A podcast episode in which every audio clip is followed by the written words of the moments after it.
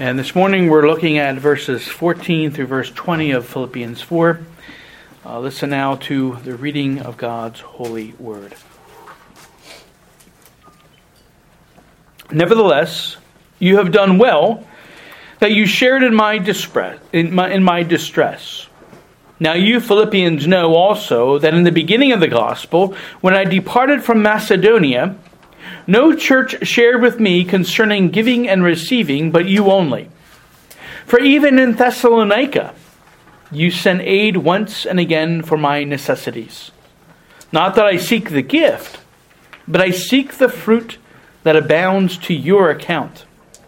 Indeed, I have all and abound.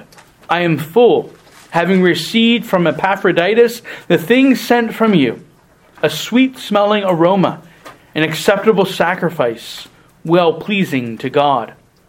And my God shall supply all your need according to his riches in glory by Christ Jesus. Now to our God and Father be glory forever and ever. Amen. Seek the Lord's blessing on this his holy word. Oh, gracious God in heaven, we, we do praise you and thank you for the great gift that you have given to us in your word, that it is our only infallible rule for faith and life. And as we come to this particular passage this morning, we pray for your Spirit to be present with us, to go forth with your word, working the truth of your word within our hearts, that truly we might bring forth great and abundant fruit for your glory and your honor and your praise. Father, we do pray for your rich blessing upon your word. In the name of the Lord Jesus Christ, we pray. Amen.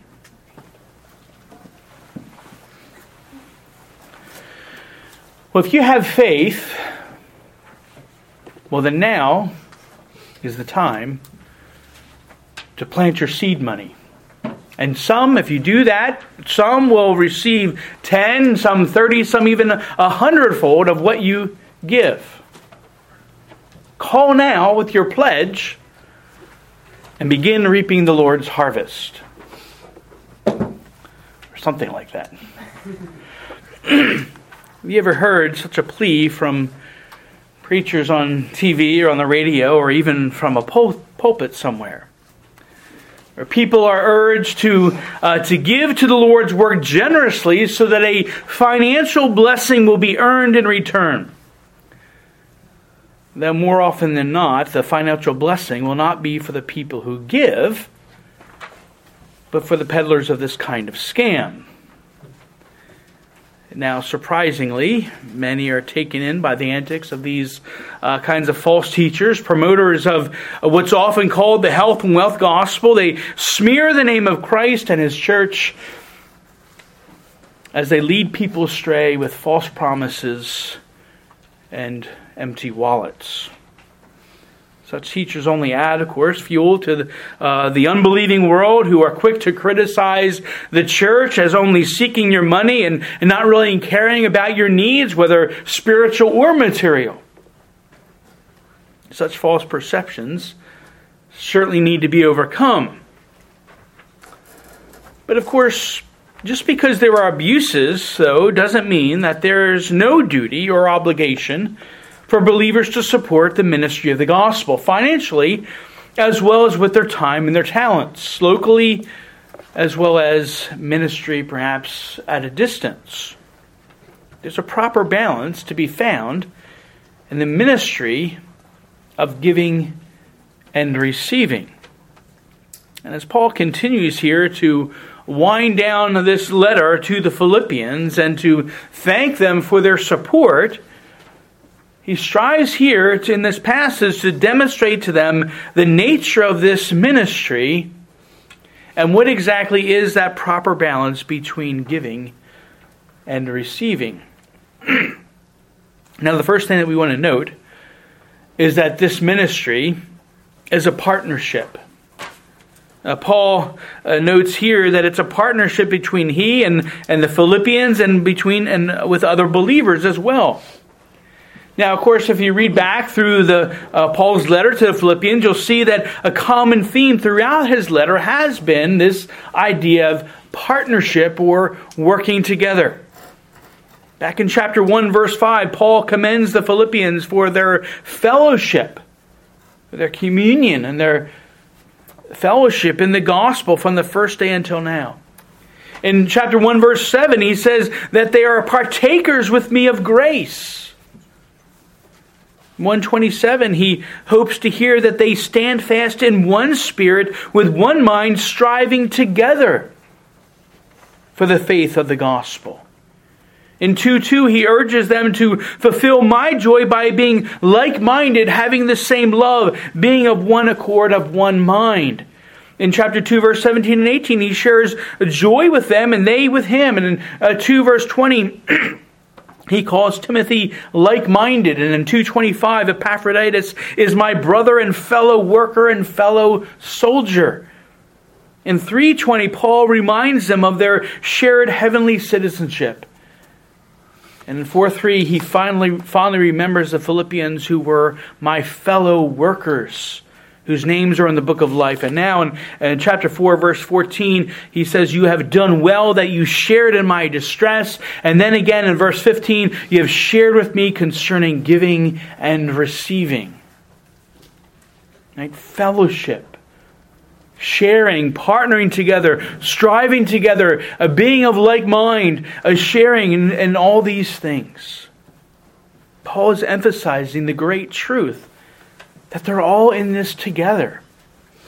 In fact, the language here of verse 15 is reminiscent of, of business language, as if they were partners in a business venture. Sharing duties, sharing a cost, and sharing the profits and the losses. They have a common interest. They have common goals. And they're striving together to be united in mind and spirit. They're partners together in the ministry of the gospel of Jesus Christ. And this is true not just for Paul and the Philippians, but really, again, for all believers in Christ, even us. We're united to Christ by faith. And we enjoy union and communion with Christ because of what he has accomplished for us on the cross when he gave himself as that once for all sacrifice for our sins. And then he rose again from the dead on the third day, securing for us peace and reconciliation with God, and also an eternal inheritance in Him and with Him in glory. But just as we're united to Christ by faith, we're also, brothers and sisters, joined together and united together with one another because of that same faith that we confess. We have union and communion with Christ and with one another in Christ. And Christ reconciles us to God, and He also reconciles us to one another that we might be one body, one people in Him. It's He who has brought us all here together this morning. All those who profess the true faith in Christ Jesus are united together in Him and are called together to live as one, united in mind and spirit, striving together toward the same goal, joined together in a partnership to proclaim the gospel and bring glory to God in all that we do. So, again, this has been a very key theme of Paul's letter here. And the Philippians have demonstrated their commitment to this partnership with their generosity. And Paul especially commends them because they've been active in this partnership from the very beginning. Here, Paul recounts their ministry to him in the past. Verse 15 and 16 Now, you Philippians know also that in the beginning of the gospel, when I departed from Macedonia, no church shared with me concerning giving and receiving, but you only. For even in Thessalonica you sent aid once and again for my necessities. And so the Philippians alone share with Paul in his ministry when he left the region of Macedonia, which was, of course, the, the region of northern Greece, of which, of course, uh, Philippi was a part. And even before this, the Philippians supported Paul numerous times while he was in Thessalonica. Now, this is significant because it means that, that just after Paul had labored in Philippi, and remember all that he endured in Philippi, and he was uh, thrown into prison unjustly and, and, uh, and mistreated. But shortly after he left there and established the church there, we have this Philippian church a relatively young congregation of the people of God, they're already supporting him when he moved on to the next city, which was Thessalonica. And now they're continuing their support, even sharing with Paul in his distress in verse 14. That is, even though uh, he's in prison and that his ministry has been greatly limited, their support for him has continued. We see here that they aren't fair weather supporters who are only going to give to Paul's ministry uh, when it's growing and when there's obvious fruit. No, they've kept giving even when things have looked bleak and unfruitful. And for this, Paul commends them, saying that they've done well. But Paul also stresses that this is a mutual ministry a ministry of giving and receiving. And so it isn't just that the Philippians have given, given, given, and Paul has taken, taken, taken. No, not at all. As Paul notes in verse 15, that it has been a mutual ministry of giving and receiving. Paul has, has also given to them. Again, in the midst of much opposition and hardship, personal hardship, when he first arrived in Philippi, even risking his own life he brought to them the gospel, the good news of forgiveness of sins and eternal life through Jesus Christ.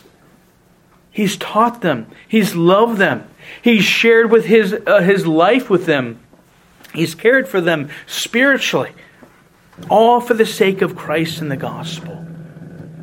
And they, in turn, have received this from him in faith. They received his ministry. And now, just as from the time Paul left Philippi, they're demonstrating their partnership with him in the gospel by now giving back and supporting him.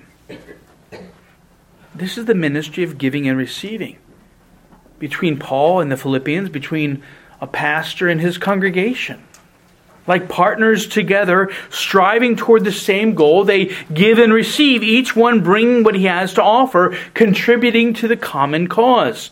Each knowing full well that he'll receive back what he has put in in great abundance. Now, this isn't the same as planting the seed money of the false health and wealth gospel. Not at all. There are, there are only, there, in that situation, only one is investing and only one is benefiting. But in this biblical ministry of giving and receiving, both partners are investing what God has given them to invest, and both are reaping the blessings and benefits of this mutual ministry.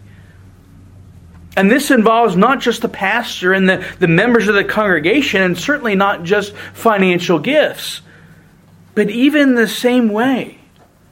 Each member of the congregation each one of you is a fellow partner with one another, investing your time and talents and treasures for the blessing and benefit of one another, leading to the building up of the body of Christ.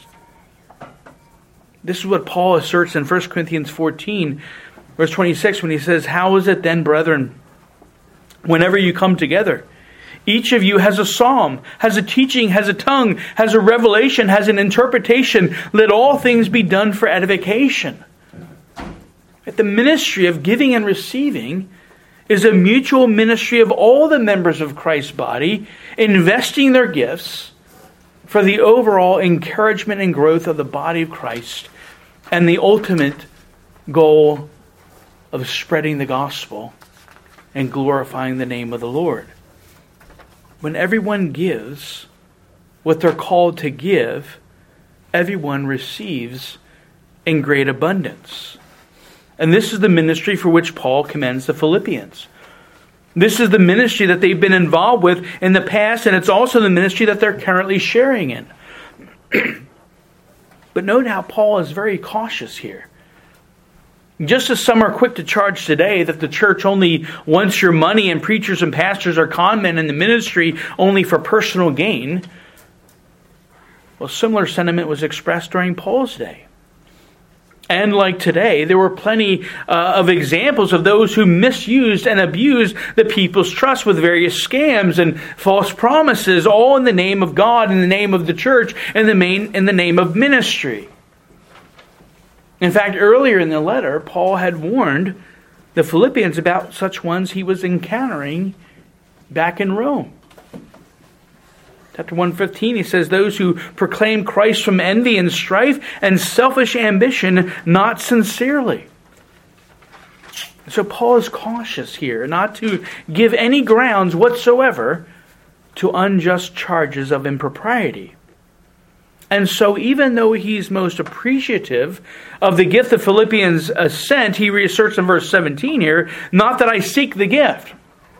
Now, this just simply backs up what he said back in verse 11 about not being in need, and that he's truly content in all that the Lord has given him.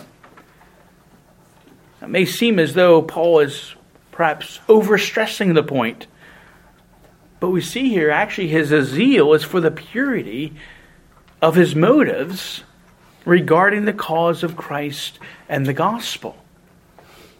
And this he demonstrates in the latter part of verse 17. His desire wasn't for the gift that they gave, but rather he says, I seek the fruit that abounds to your account. Paul was zealous to see the gift of the Philippians put to work, not for himself and his own benefit, but for the benefit of others who would come to know Christ through his preaching of the gospel. And the profit Paul speaks of is the spiritual profit of lost souls brought to new and everlasting life through the gospel. And no, Paul is quick to point out that because of their generous gift, this spiritual profit will be credited not to his account, but to the account of the Philippian believers. Being partners with Paul in the ministry of the gospel by supporting him, they're actually investing in the growth and expanse of the kingdom of God. And when that growth comes, they reap the spiritual benefits of joy gladness, a greater love for the broader church and their neighbors, and a clear conscience before God, and of course, a great eternal heavenly reward that is to be doled out on the last great day. Beloved of God, these are the spiritual blessings that we enjoy as well when we give to the Lord's work as He prospers us whether it's to the, the local ministry of our congregation or to the ministry of the broader church. We give with the expectation that we'll see a rich spiritual profit to the glory of God. The ministry of giving is all about investing in the gospel and the expanse of God's kingdom here on earth. And though Paul stresses the profit will uh, come in their in the lives of others, it's true. It's true that he himself has benefited from this giving ministry as well. As we noted before, Paul has generously given to the Philippians, even devoting his life to serving them and sharing the gospel with them in the midst of many hardships. And so we might consider that in one sense, well, the Philippians really owe Paul a great debt. But as we noted last time, Paul's not expecting anything from anyone but God alone. Right? His complete trust was in the Lord for his provision and well being. But the Philippians are freely and cheerfully giving anyway. Despite the fact that Paul laid on them no obligation whatsoever. And in this he rejoiced greatly in the Lord. For the Philippians' gift demonstrated to Paul their great love and their concern for him.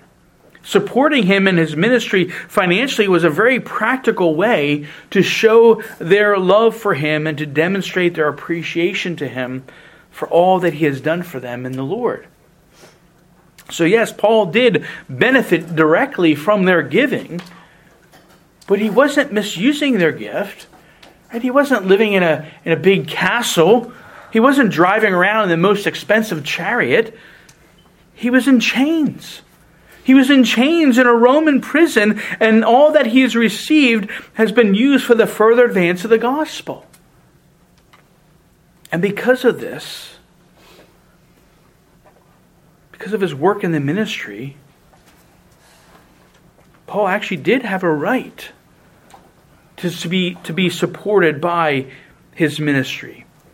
And this is the charge that he reminds Timothy of in 1 Timothy 5. He says, Let the elders who rule be uh, counted worthy of double honor, especially those who labor in the word and doctrine. For the scripture says, You shall not muzzle on an ox while it treads out the grain, and the laborer is worthy of his wages.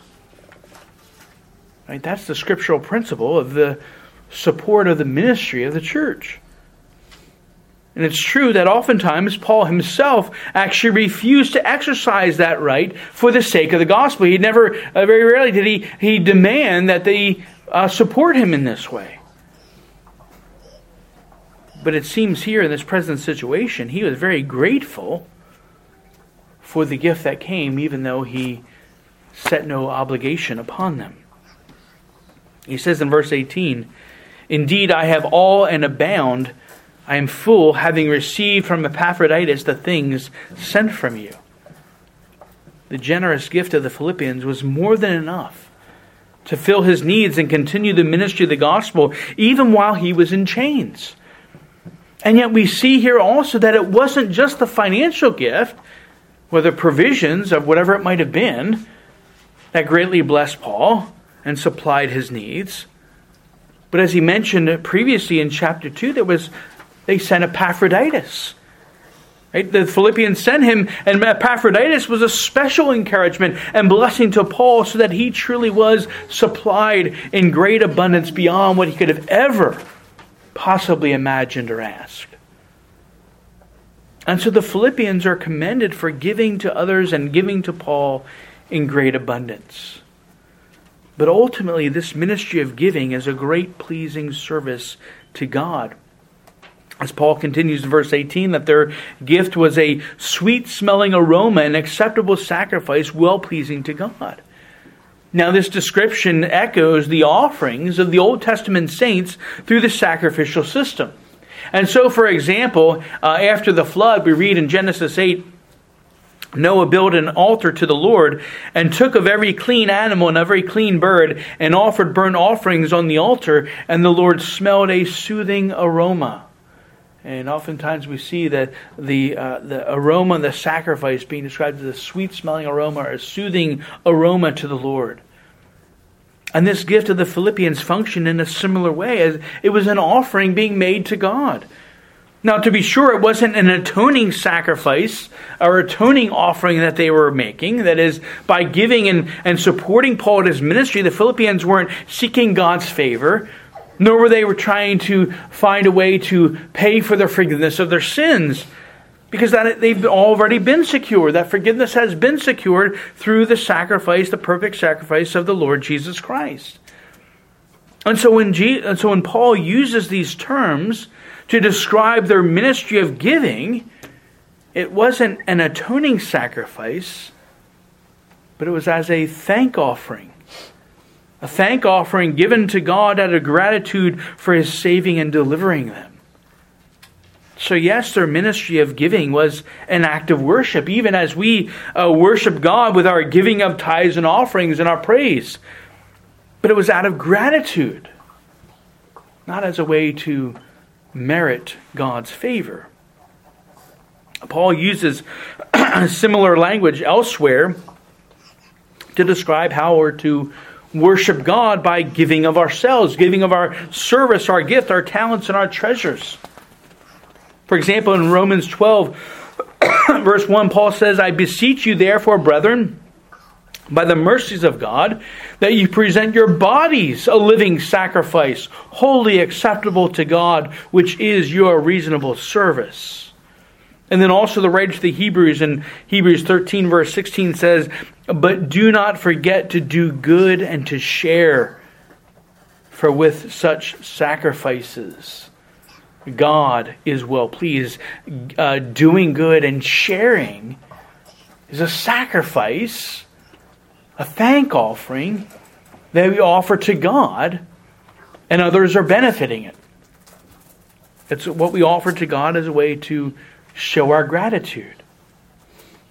But of course, there's something more. For by giving to Paul and through Paul to others who will be reached by his ministry, the Philippians are also ultimately giving directly to Jesus Christ himself. Right, this is the same ministry that Jesus was describing when he said in, in Matthew 25, for I was hungry and you gave me food. I was thirsty and you gave me drink. I was a stranger and you took me in. I was naked and you clothed me. I was sick and you visited me. I was in prison and you, you came to me. And then verse 40 says, Assuredly I say to you, inasmuch as you did it to one of the least of these, my brethren, you did it to me. Friends, we're serving Christ our Lord when we're partnering together in the ministry of giving. But of course, the giving is only one side of the ministry, right? As we noted before. There's also the receiving part of the ministry. Now, it's true we ought not to give for the sole reason that we're going to receive something in return. But receiving return in what you invest is what God graciously does give when you're faithful in this ministry.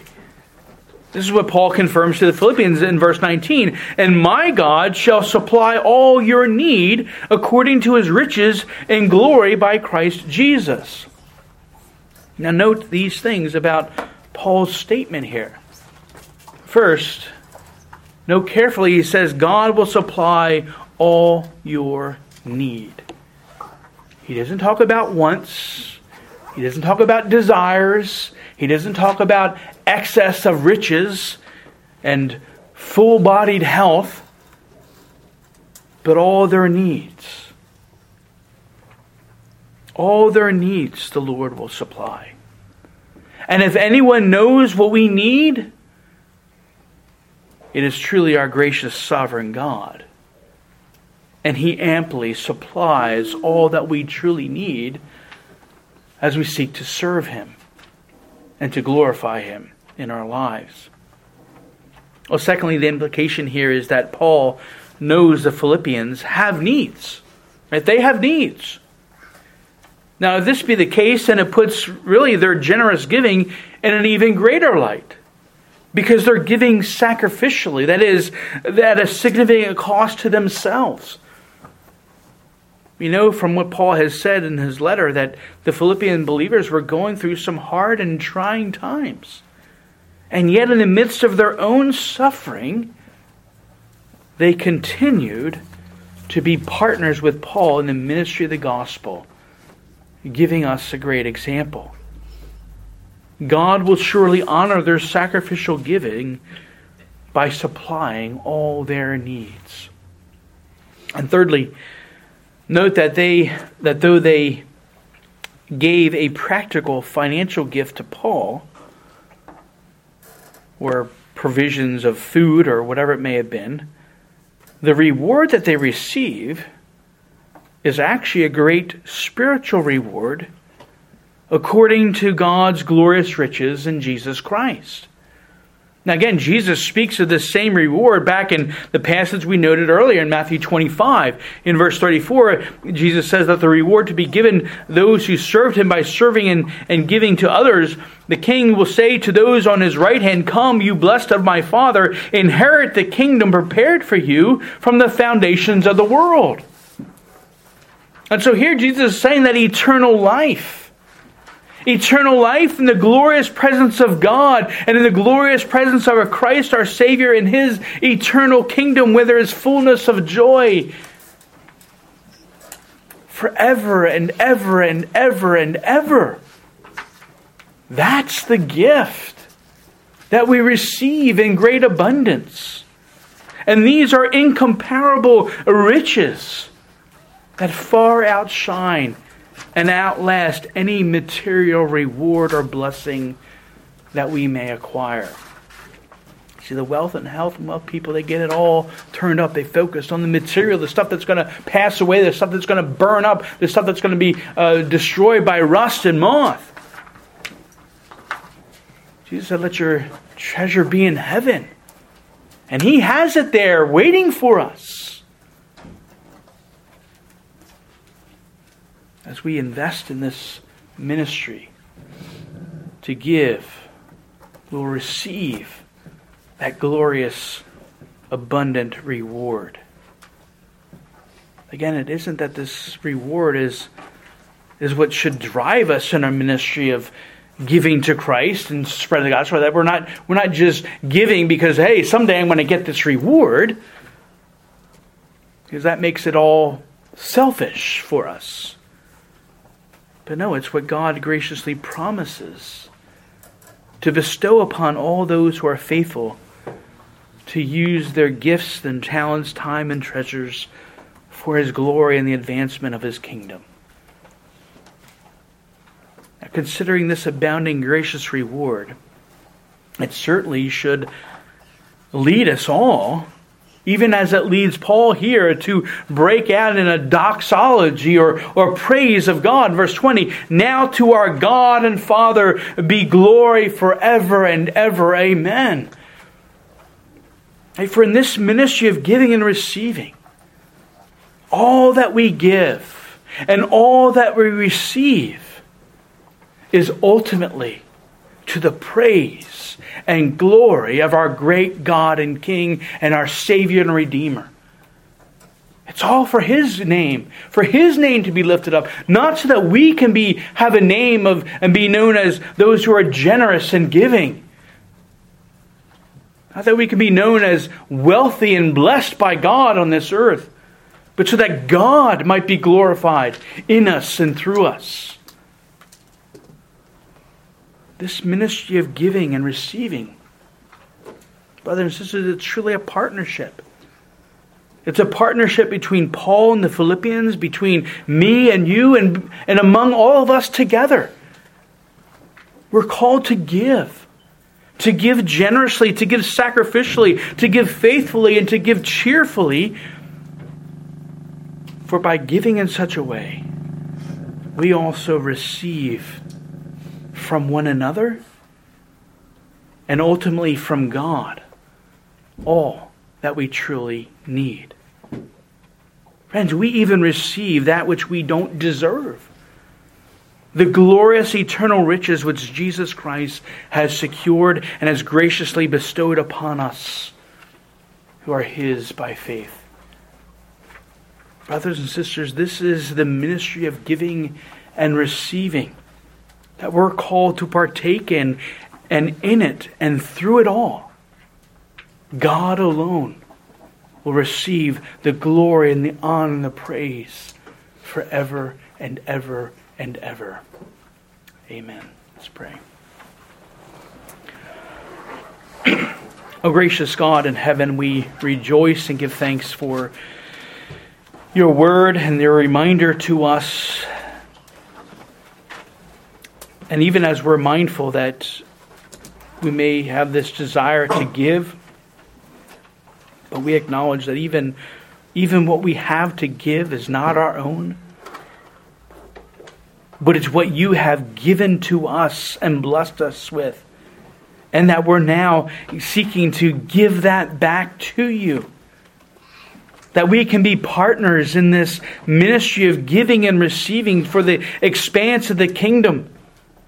Not only here in, in Bryan and College Station, but even throughout the world. That you can help us to be that faithful witness to those around us through this ministry. So that your name would be lifted up, so that your name would be glorified. And we rejoice and give thanks that you are so mindful of us Here we have nothing, and yet you give us everything that we have. And then we return just a small portion of that to you, and then you give us even more. And you bless us richly beyond what we could possibly imagine, even beyond what we could even deserve. When we consider the heavenly riches of Christ Jesus our Savior and what He has secured for us. Father, we can do nothing but humble ourselves before you and just thank you and praise your name for the outpouring of your abundant grace and mercy upon us. And we do pray that you would enable us to be faithful in what you give to us and, and what we give and invest and, and what we receive. That truly your name would be declared throughout all the earth. Even using each of us in our congregation here as a faithful witness of your gospel. And so, Father, we pray for your blessing in this. We pray that your Spirit would even now be drawing us all closer to yourself as we look to you alone for everything that we have. We give it to you all to the glory of your name. In the name of the Lord Jesus Christ we pray. Amen.